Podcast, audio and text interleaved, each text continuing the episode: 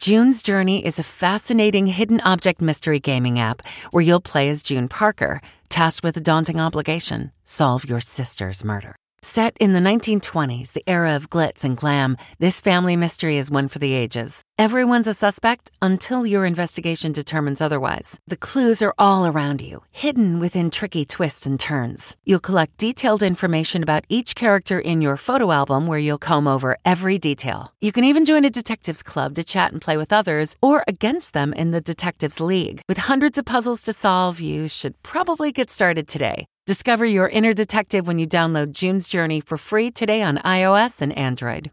This episode is brought to you in part by Audible, your go-to destination for thrilling audio entertainment. Whether you're looking for a hair-raising experience to enjoy while you're on the move or eager to dive into sinister and shocking tales, Audible has an exclusive collection of thrillers from best-selling authors that will keep you on the edge of your seat, like The Guest List by Lucy Foley. Experience stories like never before, where every chilling detail is brought to life by captivating sound design. Plus, as an Audible member, choose one title a month to make yours forever. And now, new members can try Audible free for thirty days. Just visit audible.com slash WonderyPod or text WonderyPod to five hundred five hundred. That's audible.com slash WonderyPod or text WonderyPod to five hundred five hundred. Margaret Brennan in Washington, and this week on Face the Nation, the countdown to Election Day continues, and a political fight over President Trump's Supreme Court nominee begins. She is a woman of unparalleled achievement, towering intellect, sterling credentials, and unyielding loyalty to the Constitution. Judge Amy Coney Barrett. Late Saturday, President Trump introduced his pick to succeed R B G. Meet A C B, a conservative federal appeals court judge who is also a working mother of seven. While I am a judge, I'm better known back home as a room parent, carpool driver, and birthday party planner. If confirmed, the Supreme Court would shift even further to the right, the prospect of which is making the final days of an already bitter and brutal presidential campaign even more divisive. I have no illusions that the road ahead of me will be easy. I assure you that I will meet the challenge with both humility and courage. We'll talk with White House Chief of Staff Mark Meadows and former White House counsel Don McGahn about Judge Barrett's confirmation, as well as the president's refusal to commit to a peaceful transfer of power if he loses in November. That's the only way we're going to lose, is if there's mischief. Mischief, and it'll have to be on a big scale, so be careful. Delaware Democrat Chris Coons sits on the Senate Judiciary Committee. He'll weigh in, as will former Homeland Security Secretary Jeh Johnson. Plus, we'll check in with former F D A Commissioner Doctor Scott Gottlieb and talk with Doug Parker, the C E O of American Airlines. They're poised to lay off nineteen thousand workers this week as a result of the COVID economy. It's all just ahead on Face the Nation.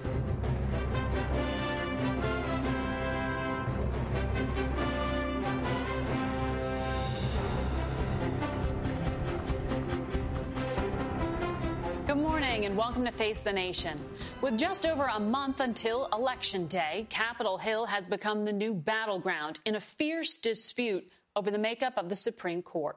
Last night, Senate Judiciary Committee Chairman Lindsey Graham said he expected to start Judge Amy Coney Barrett's confirmation hearings in just two weeks.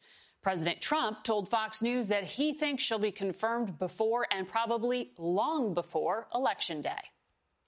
We begin this morning with White House Chief of Staff Mark Meadows, who joins us from Washington. Good morning to you. Good morning. Great to be with you. Have Republican leaders assured you they can deliver on that timeline? Well, obviously, I've, uh, we've been in conversations with Leader McConnell, with uh, Chairman Graham. Uh, he is going to put forth a pretty aggressive uh, uh, schedule for hearings and markups that we believe will happen in the middle part of October. And if all goes well, uh, then certainly a, a, a vote on the floor uh, sometime before the election. But that's going to be up to Leader McConnell and, and the team, and making sure that all the senators are well informed of uh, the judges' credentials, which are impeccable. Uh, but we're we're optimistic that we'll be prepared. We'll start delivering uh, the information to the senators tomorrow, and then uh, we'll be on Capitol Hill as early as Tuesday. as early as Tuesday. Sir, when I look at some of the data right now in terms of where the country is with the coronavirus, there are four U S states, including Wisconsin, that have had record one-day increases. We're going into cold weather. We're headed towards Election Day. Where's the infection rate going to be? Well, it's hard to tell where the infection rate is going to be, but what I can tell you is the progress with vaccines has just been remarkable. Uh, we've had a, a number of conversations with not only uh, the F D A and those that are involved in making sure that any vaccine is is fully vetted and safe, uh, but additionally, some of the clinical trials are in the uh, the very late Uh, Uh, stages of development. And right. so we're optimistic that what we'll be able to do is hopefully t- uh, start taking sign up for those vaccines. Uh, and so even as we face this unknown uh, virus that came to us from China, uh, we're trying to make sure that we're prepared to uh, do all we can to mitigate uh, the difficult circumstances that a lot of Americans are facing. But the predictions are not that you could have a vaccine by Election Day, and it is relevant in terms of the infection rate because people have to have confidence to be able to go out and go to the polls. If you look at data from A E I, hospitalizations are no longer declining. In fact, they may be increasing. It doesn't look like this is under control. Well, the hospitalization rate uh, is, if you'll look at that data, whether it's from A E I or anywhere else, the hospitalization rate actually has been a, a good news story uh, over the last several months. Uh, to suggest that it is spiking up Uh, is is not accurate. I said increasing. But I, can't, uh, but, but, but, I, but I can tell you that, uh, well, you know, one or two uh, increases in certain states, uh, certainly we're going to continue to fight this as those embers uh, pop up in, in uh, areas. But we're we're having uh, ongoing discussions with our governors and mitigation risk. Uh, there will be an announcement on uh, Monday as it looks at additional testing that the federal government will be providing to all the governors. And so uh, as the president makes that announcement, I think that will be an encouragement so that everybody can go back to school or back to work and feel like they can do that in a safe manner. You talked about a vaccine. The F D A is supposed to be issuing these stricter guidelines. We've been told to right. expect that. But then you reportedly right. called the F D A commissioner and really challenged him on trying to justify doing that. Well, You're not a doctor. Why insert yourself politically into this, which which feeds well, these concerns uh, so about Mark, interference? So, Margaret, obviously your producer didn't do a good job of informing you of exactly what I've done. What we actually have is new guidance that's coming out. My question is, why would that new guidance come out after we've already spent thirty billion dollars in doing that? And my challenge to the F D A is just make sure it's based on science and real numbers. And so as we look at that, we're making why very good progress. Why would the F D A not be basing it on science and real numbers? Why would you think that they're doing that?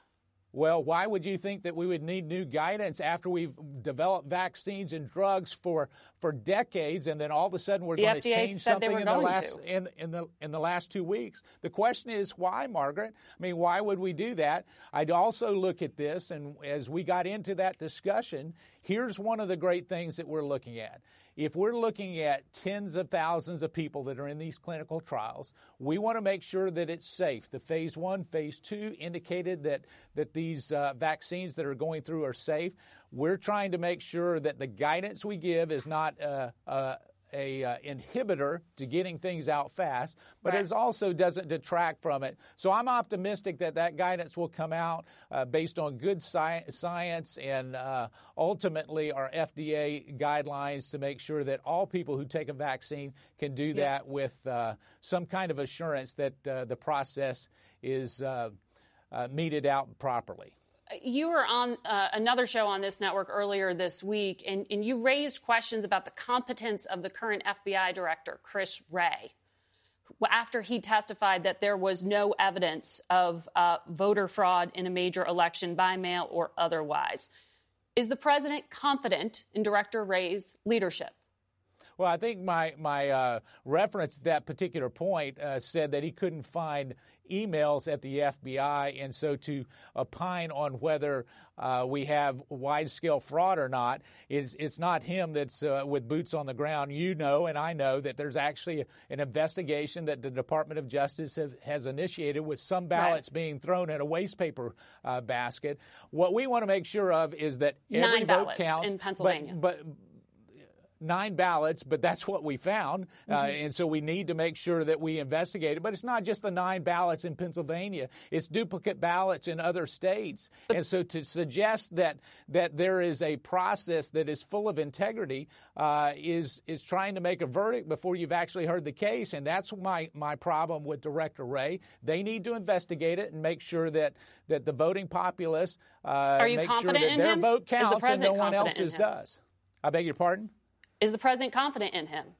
Well, I mean, uh, as we look at this, we want to make sure he's doing his job. There are different degrees of confidence in different cabinet members, and certainly he's still there. The the minute that the president loses confidence in mm-hmm. any of his cabinet members, uh, he'll they serve at his pleasure. He will certainly look at replacing them. C B S estimates that at least eighty million Americans are going to vote by mail. That's what they plan to do. But the president said last night the whole ballot scam is going to cause a lot of problems for this country. Yeah. Why is he publicly undermining confidence in that? Well, I don't know that he's publicly undermining confidence as much as he's stating the facts. We've got he said it's a scam. Are, uh, uh, well, we've got states that actually are doing things that you would qualify as a scam when you start to look at allowing mail-in ballots to come in seven, nine days after November third, uh, changing the laws through judges that actually are not legislators. I, I think that that's a real problem. And so you, you can call it what you will, but what you can call it is unusual and unique. And, and we need to make sure that what we do is, is ha- protect the ballot process yeah. to make sure that we're not creating a situation that is ripe with fraud. And he's right. To, to highlight it, the very fact that we're talking about it this right. morning is a good thing that hopefully all states will look at making sure that they uh, yes. make sure that that ballot is sacred. Yes, and it is up to the states to determine those. We'll talk about that ahead on the program. Thank you, Chief. Sure. We want to go now to Delaware Democratic Senator Chris Coons. He's in Wilmington. Good morning to you, Senator. Good morning, Margaret. Great to be on with you again. You heard Mark Meadows' confidence and the timeline and the confirmation yeah. of, of Judge Barrett. You're laughing. Uh, it doesn't seem, though, that, that Democrats can do much to stop it. Uh, will Democrats do anything to slow it down? Will they boycott hearings? How serious are you about trying to throw sand in the gears? Uh, Margaret, what I was uh, shaking my head about was having just heard Mark Meadows breathlessly trying to support President Trump's desperate efforts uh, to cast doubt on the legitimacy of this election.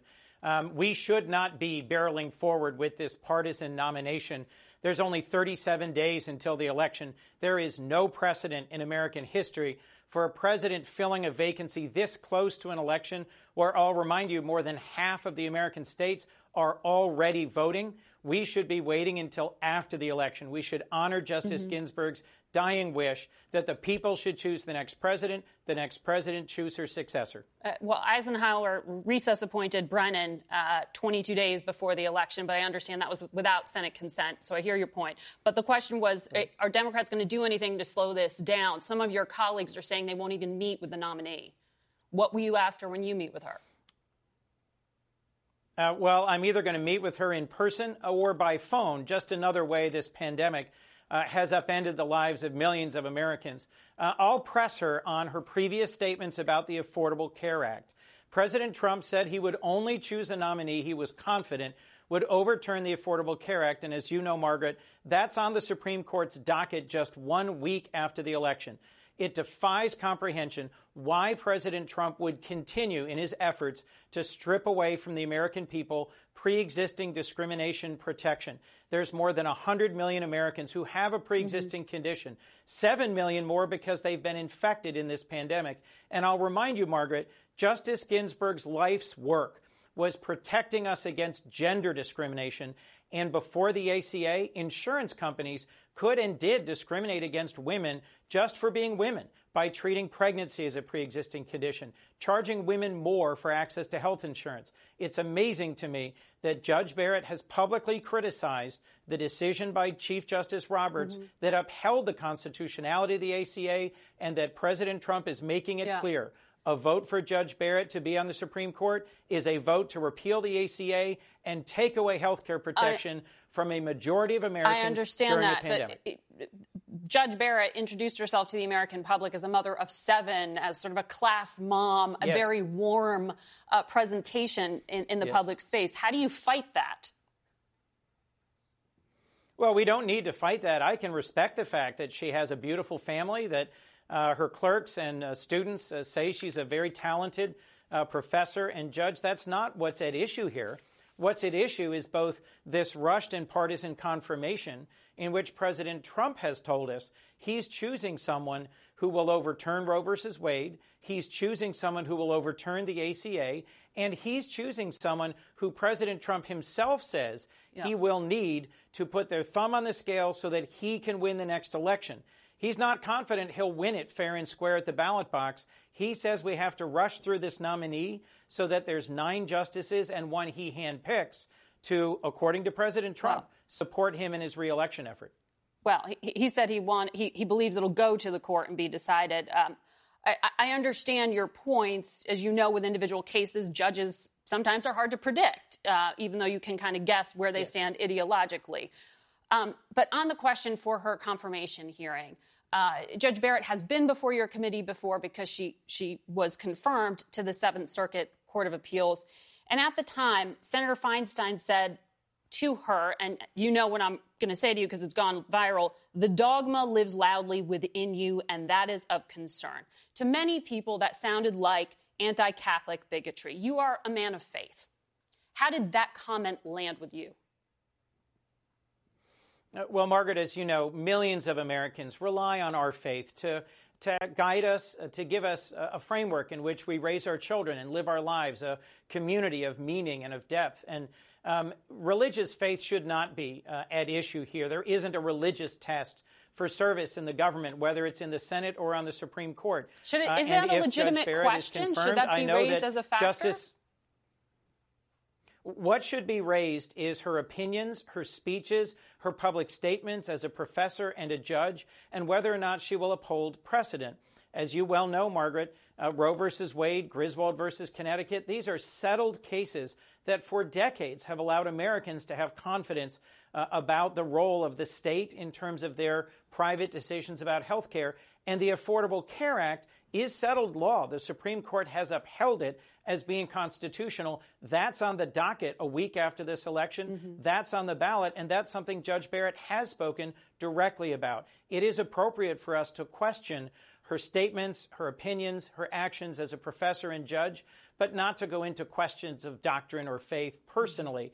That's where I'll be focusing my questions on the okay. Affordable Care Act and on what she has said publicly about her views on its constitutionality. Very quickly, first presidential debate is this week. You support Joe Biden. What should we expect? Is this going to be yeah. the main argument?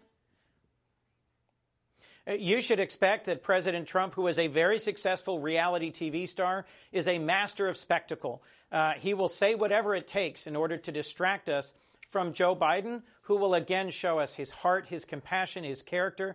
Joe Biden has laid out a clear and strong plan for okay. how to get us out of this pandemic, for how to bring us back together, for how to revive our economy. Joe's going to okay. focus on that, and Donald Trump's going to try and distract us however he can.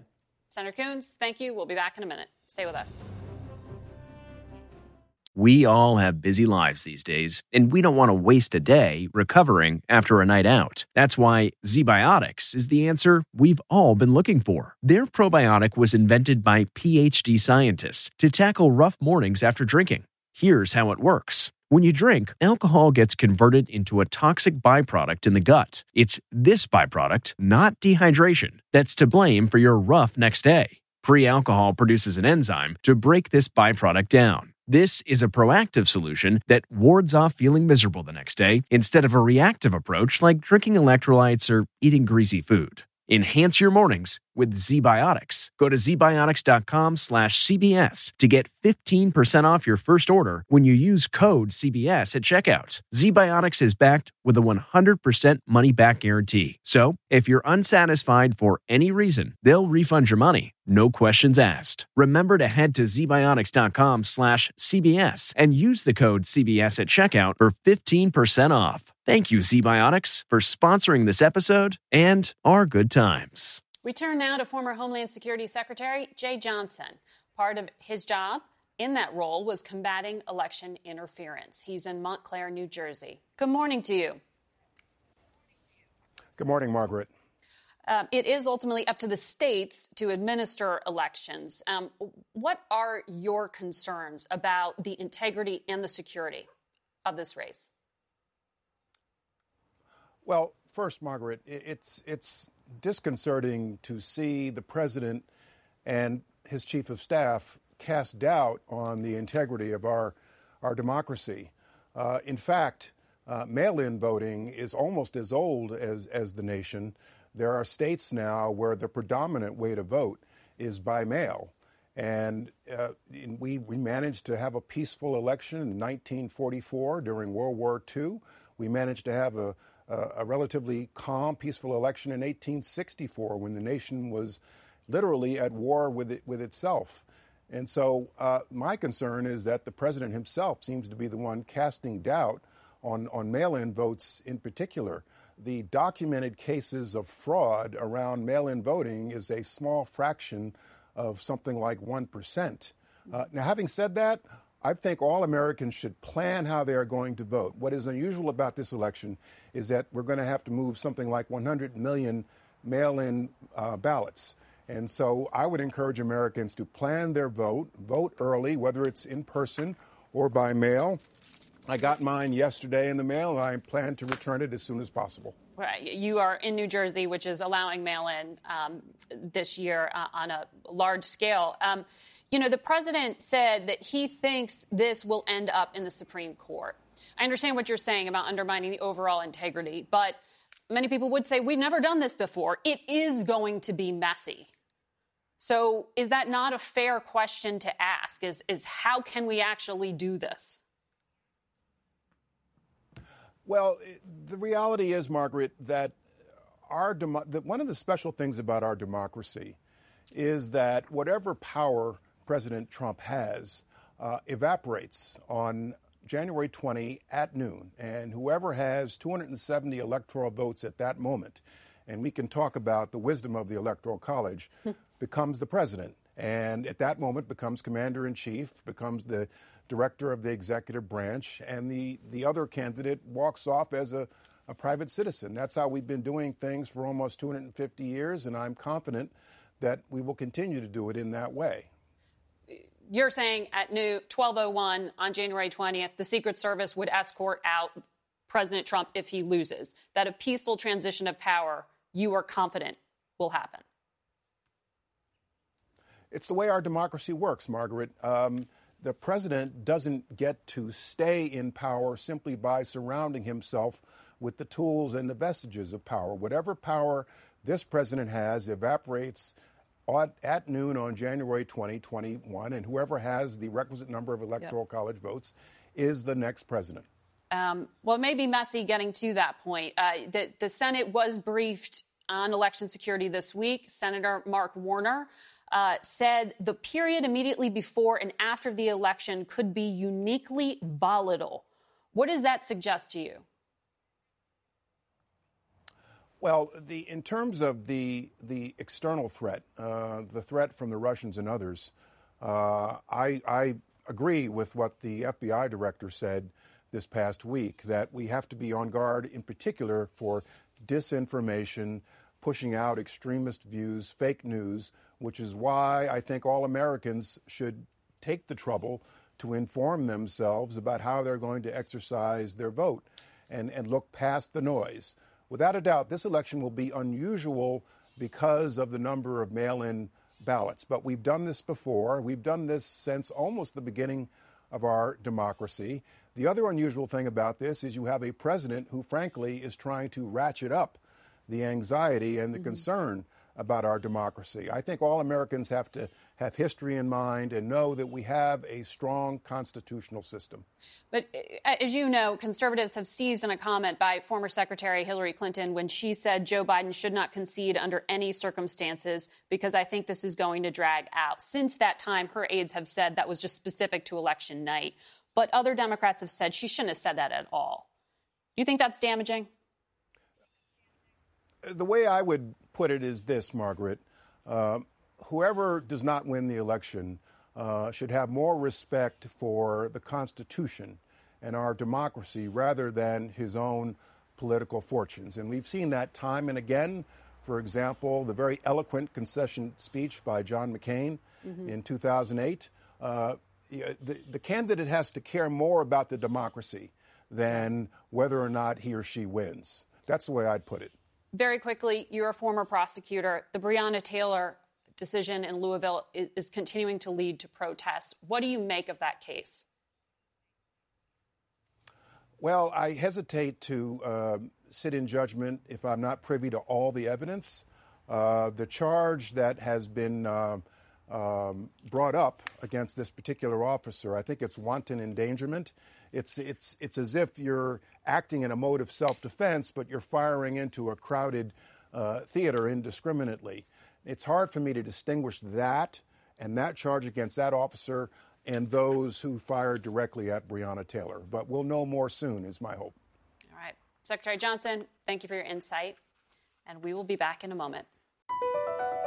Across America, B P supports more than two hundred seventy-five thousand jobs to keep energy flowing.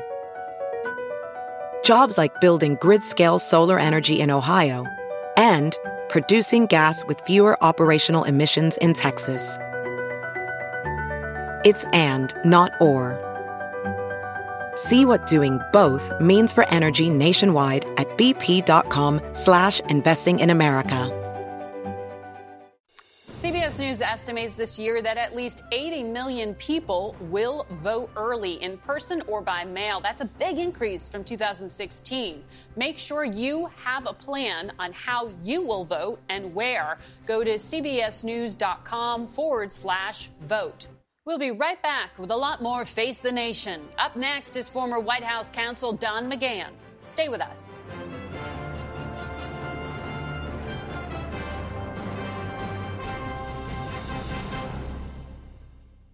Have you heard you can listen to your favorite news podcasts ad-free? Good news. With Amazon Music, you have access to the largest catalog of ad-free top podcasts included with your Prime membership. To start listening, download the Amazon Music app for free or go to amazon.com slash ad-free news podcasts. That's amazon.com slash ad-free news podcasts to catch up on the latest episodes without the ads.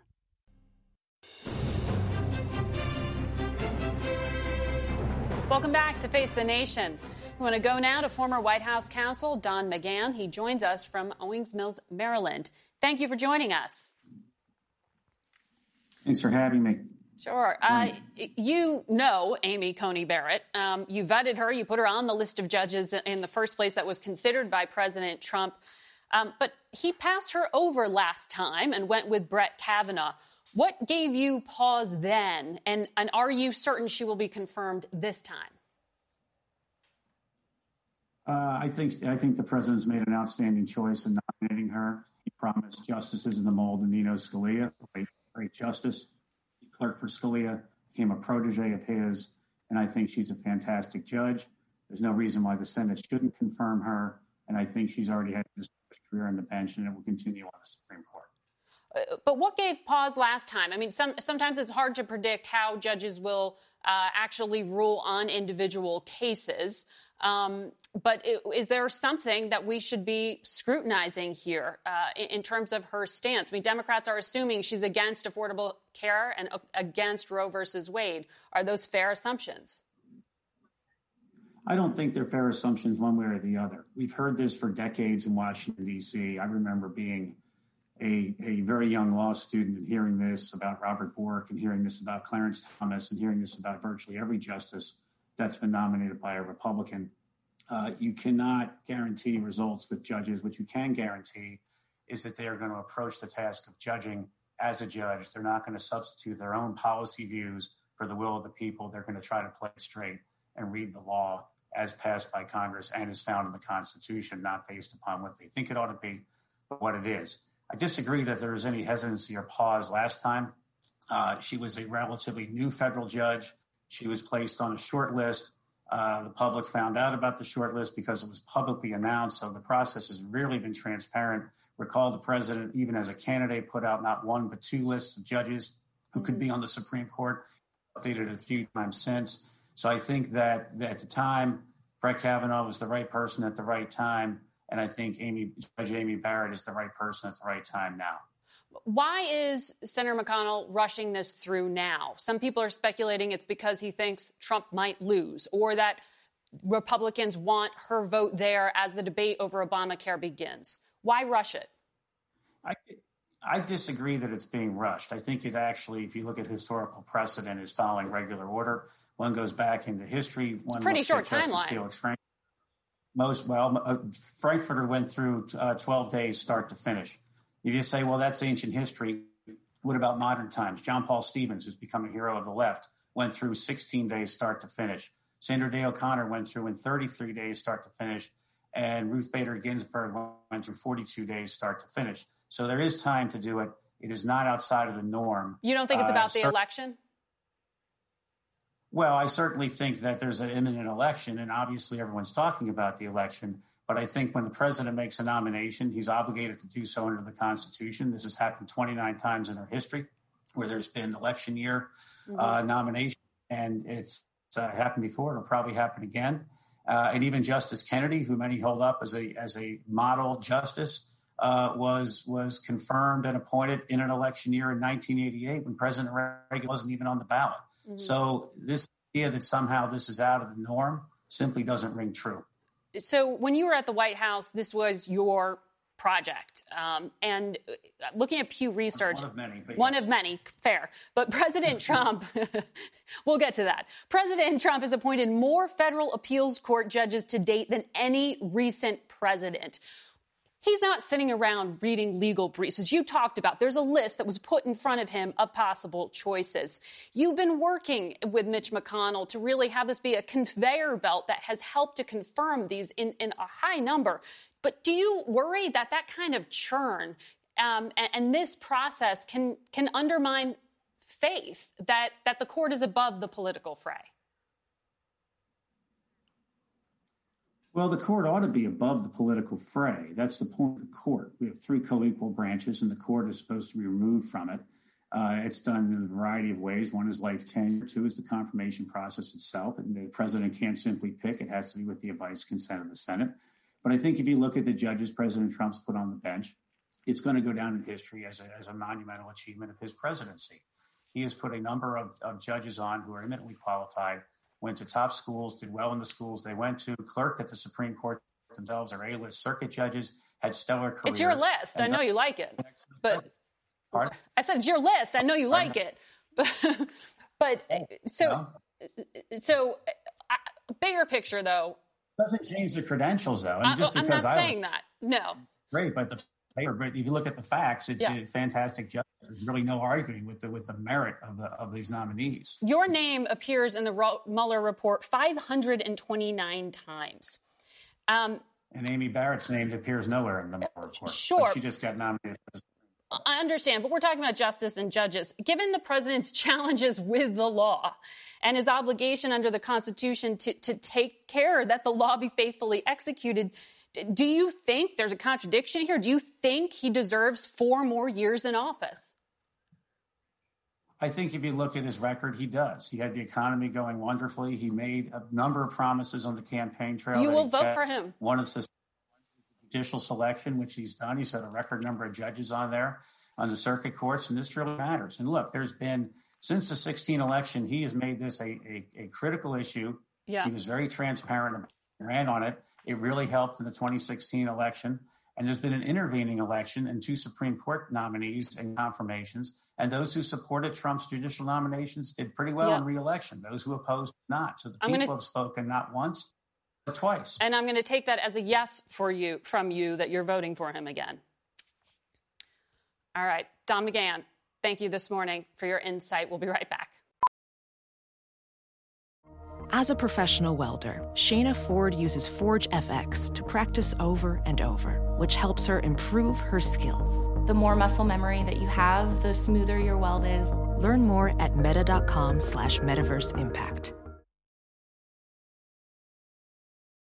And we are back with former F D A Commissioner Doctor Scott Gottlieb, who joins us from Westport, Connecticut. Good morning to you. Good morning. Uh, last Sunday, you said there are thirty states where there's an expanding epidemic. Uh, we spoke to the White House chief of staff this morning uh, and pointed out to him that, that hospitalizations are no longer declining. What do we need to be prepared for? What does this trend indicate? Well, I think there's a, still a question whether or not this is the beginning of an upsurge heading into the fall and the winter, or we're seeing sort of a post-Labor Day bounce. Um, clearly, we've seen a rise in cases across the country right now. Hospitalizations, as you said, they were declining. They're no longer declining. There's some indication they're starting to rise again, which would be expected now that cases are going up. Whether this is the start of a persistent trend heading into the fall and the winter, or it's just a temporary upsurge and we level off again, is unclear. I think that there's a lot of concern that we could start to see a real upsurge, and this is a continuation of a broader trend underway as we head into the colder months. We were always facing heightened risk of increased spread of coronavirus as we headed into the fall and the winter. Now we're there. We're starting to see that increase, um, and we're taking a lot of infection into a very dangerous season for this virus. Uh, the chief of staff talked about his conversation with the F D A and drawing into question their revision to guidance, but he said it will be forthcoming on the vaccine. What did you interpret his comments to mean?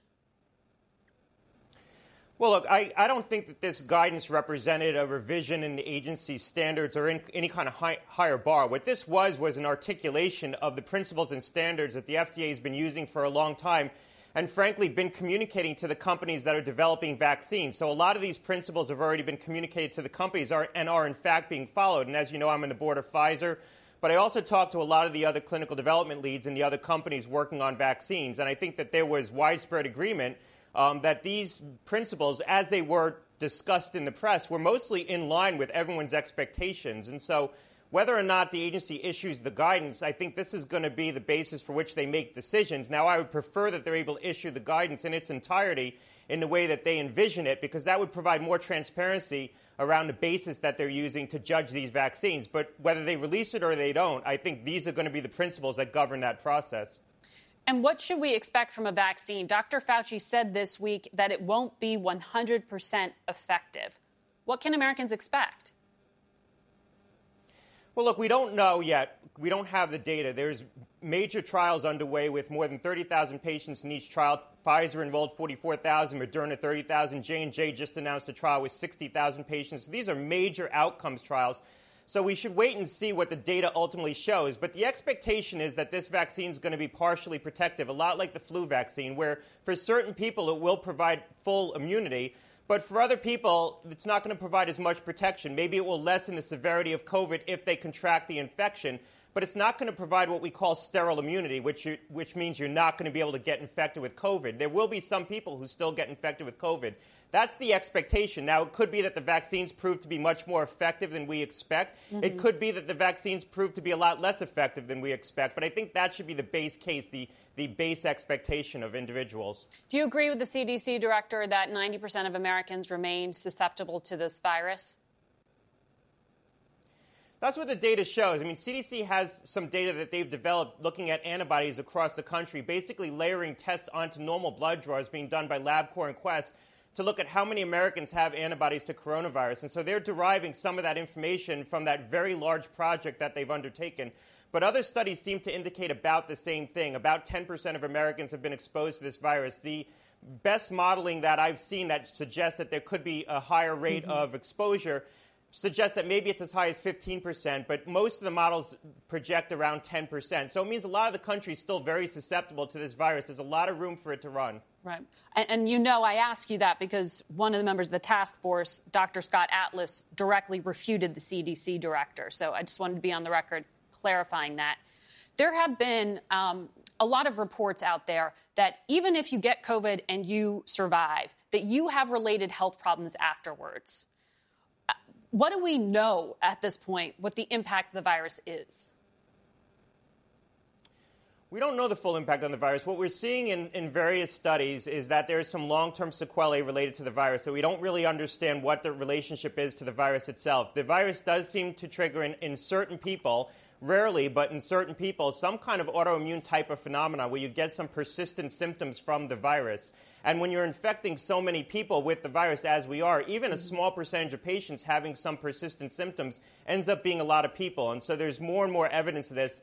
This syndrome hasn't been fully characterized, um, but there is, I think there is enough evidence right now to suggest that there are people who are having long-term sequelae from the infection. Doctor Gottlieb, thank you, as always, for your insight. The airline industry is one of the hardest hit this year due to the coronavirus, and we want to go now to the C E O of American Airlines, Doug Parker, who joins us from Fort Worth, Texas. Good morning to you. Good morning, Margaret. You announced Friday uh, that you came to terms with the U S. Treasury for a five point five billion dollars loan. You could get another two billion dollars if you need it. How long will this money last, and does it mean you won't have to carry out the nineteen thousand furloughs and job cuts you predict will happen this week? Oh, yeah. Look, there's, we have plenty of liquidity. Um, this, this, uh, that loan is part of the CARES Act from back in March. Uh, some really important legislation, I think, for our country, certainly for our business, for the airline industry. It provided twenty-five billion dollars of loans to airlines. Uh, and that loan you're talking about is just the closing of our prorated share of that loan. Uh, but it also provided twenty-five billion dollars of payroll support, essentially a pass-through, a pass-through to the airlines uh, to pay our people, even though we didn't have full work for them, to keep airlines moving, to keep the country moving. Um, that's th- both of those things are really important. Uh, the loan program uh, is complete. Uh, the payroll support program, unfortunately, expires on October first. Back in March, uh, we all thought demand would be back. We wouldn't need support beyond this beyond this time. Mm-hmm. Uh, unfortunately, that hasn't been the case. So on October first, uh, that program, absent being extended, is going to expire. And indeed, there are going to be one hundred thousand uh, aviation professionals who are out of work who wouldn't be otherwise. That's why we're fighting so hard uh, to get that payroll support. support extended. So to be clear, your plan is still this week to lay off or furlough nineteen thousand people? Our plan, actually, is to get uh, uh, Congress and the administration to come together and get the COVID relief package passed that inc- that will include support uh, and extension of payroll support. Do you have any reason to believe that program is going to happen? We do. There's enormous bipartisan support for it. Uh, we have uh, Republicans, Democrats, the administration all saying, uh, but knowing that this is the right program, that it makes sense, uh, that indeed it should be extended uh, because uh, airline employees provide critical infrastructure. And once we furlough those employees, uh, it's really hard, for example, to get pilots back in training. Uh, so once once once we've furloughed mm-hmm. and shrunk airlines, our ability to continue to provide service that's needed to pull the economy back out of this. Right. Uh, is going to be severely hampered. So, yeah, there's enormous support for it. Uh, you know, we have everyone putting us in every bill they have. We just need the bills to be laws. We need we need laws, not bills. Um, but that's, that's, what, that's, that's what we're trying to. That's what we're going to do. I'm actually confident we can get it done. I'm glad you're confident because um, hopes and as as as you're laying out there, I mean, Congress is just completely stalled on this.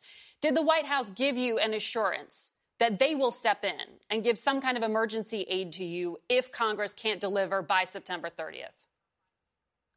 The president said he's interested in, in uh, doing executive order if it makes sense. We think the better plan is to get legislation passed between now and then. We really do believe it can happen. We're certainly there's certainly not much time left, but there's enough time.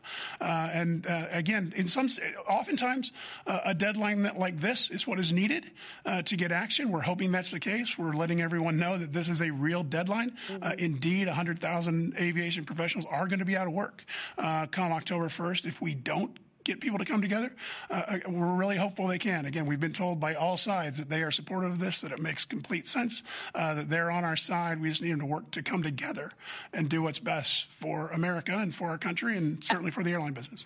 As you laid out, it was taxpayers back in the spring that gave the twenty-five billion dollars to help you make payroll. Um, the bet at the time was that the our health professionals would have everything under control by September thirtieth, and that is just clearly not the case. So right. what's, I mean, how much money and for how long becomes the follow question here, right? I mean, how do you get customers to fly again before there's a vaccine? Well, we're seeing some increase um, in, in as, as customers begin to return to the skies, understanding that indeed it is safe to fly. We're seeing gradual improvement. Uh, the biggest thing, so a vaccine certainly uh, would be really helpful, but you know, in between there, uh, having quarantines go away, having uh, you know, in, uh, having companies bring people back into the office, returning to work, those types of things have huge impact on the need for air travel. Mm-hmm. We we saw, you know, at American, we had our revenues were down some eighty-five percent in the second quarter. They're going to be yeah. down about seventy-five percent in the third quarter. They're going to be down about sixty-five percent in the fourth quarter. And that's better than most companies. Yeah. Uh, but um, it's still down sixty-five percent. So yeah. it's gradual return, but having revenues okay. down sixty-five percent nine months later is a big problem. All right. I'm sorry. I'm out of time. I got to leave it there. Good luck to you, sir. We'll be back in a moment. V R training platforms, like the one developed by Fundamental V R and Orbis International, are helping surgeons train over and over before operating on real patients. As you practice each skill, the muscle memory starts to develop. Learn more at meta.com slash metaverse impact. Georgia has gone Republican in the last seven elections, but this is twenty twenty. C B S national correspondent Mark Strassman reports. Make Georgia vote Trump again. That's the president's struggle in a state reliably Republican no more. This Trump stump on Friday pitched black voters. Racial justice begins with Joe Biden's retirement from public life. What the hell do you have to lose? Nothing, Stephen Stalker says. Democrats have never, ever done anything for us uh, as a black uh people. Some Republican strategists admit to win an election night, the president needs Georgia to wear a MAGA hat. Not this Georgia Tech student. Biden at least appears to be making some effort to unite people. According to our C B S News Battleground Tracker, Georgia is a toss-up. President Trump just one point ahead. The big issues in a state with a roughly even split among voters in both parties: COVID, the COVID economy, the Supreme Court, and a summer of unrest. We're not Democrats that are burning down cities. For decades here, the late John Lewis thundered about the importance of voting. Turnout is critical for Joe Biden. On the front lines of Atlanta's suburbs and among the thirty percent of Georgia's registered voters who are black. Joe and Kamala uniquely understand. This Biden campaign ad targets black turnout. But in this Atlanta neighborhood, the motivation to get out to vote may be more about President Trump. We don't have to vote for Biden just because we have to. Why? To get Trump out. Voters are only somewhat confident their votes will be counted correctly, more so Republicans than Democrats. In person, I ain't trusting the mail stuff. A new lawsuit this weekend alleged security issues with voting machines. The third-party vendor is trying to fix it. In toss-up Georgia, this election's the most unsettled debate since sweet tea versus unsweet, in a state where a Democrat for president last won in nineteen ninety-two. Mark Strassman, C B S News, Atlanta. Mark Strassman, thank you. The race is also close in nearby North Carolina, which has gone to Republicans the last two elections.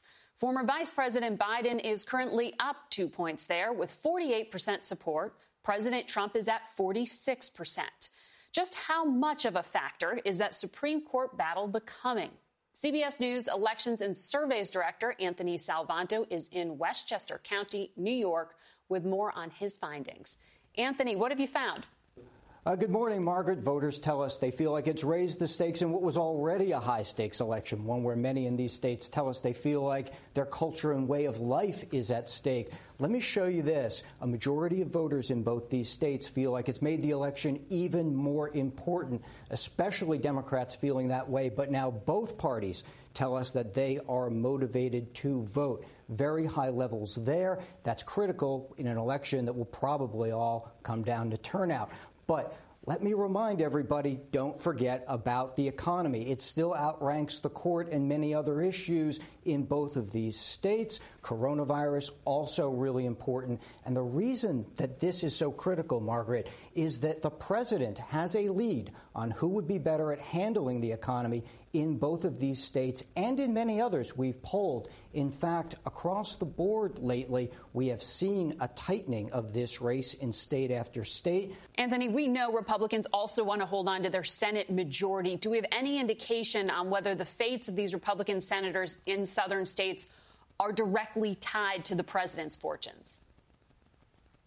Uh, well, some of it is, Margaret. Let me start in South Carolina, Republican, reliably Republican state. But here we find that incumbent Senator Lindsey Graham is in a very tight race with Democratic challenger Jamie Harrison. One reason is that while Republicans like the fact that he is close to the president, moderates and independents especially feeling like he agrees with Donald Trump too much. And it's a similar story in North Carolina, where incumbent Tom Tillis is down to Democrat Ta- Cal Cunningham. Same story. Anthony, given a record number of people are expected to vote by mail, will we know how this race is headed uh, before November third?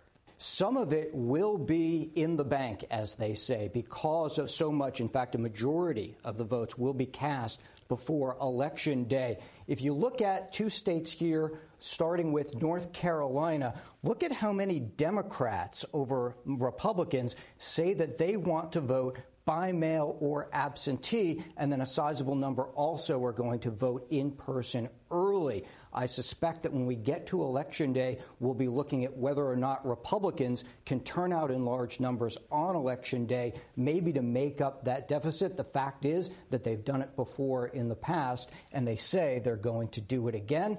But one other wrinkle in this, Margaret, is that Republicans say that they find navigating the voting process very easy in higher numbers than Democrats do. In a race where you're going to have different kinds of voting, that's going to be really important to what those turnout numbers ultimately become, Margaret.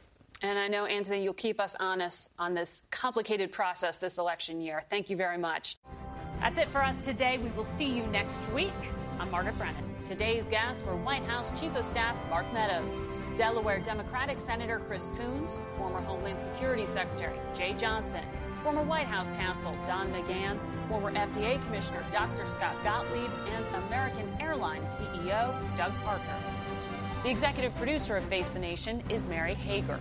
This broadcast was directed by Allison Hawley. Face the Nation originates from C B S News in Washington. For more Face the Nation, we're online at face the nation dot com, and you can follow Face the Nation and C B S Radio News on Twitter and Instagram. Face the Nation is also rebroadcast on our digital network, C B S N, at eleven a.m., three p.m., and six p.m. Eastern every Sunday. Look around. You can find cars like these on AutoTrader. New cars, used cars, electric cars, maybe even flying cars. Okay, no flying cars, but as soon as they get invented, they'll be on Auto Trader. Just you wait. Auto Trader. Catch every episode of sixty minutes, America's most watched news magazine show, as a podcast. Hear in-depth investigations across politics, news, and entertainment on your schedule. Listen to sixty minutes ad-free on Wondery Plus.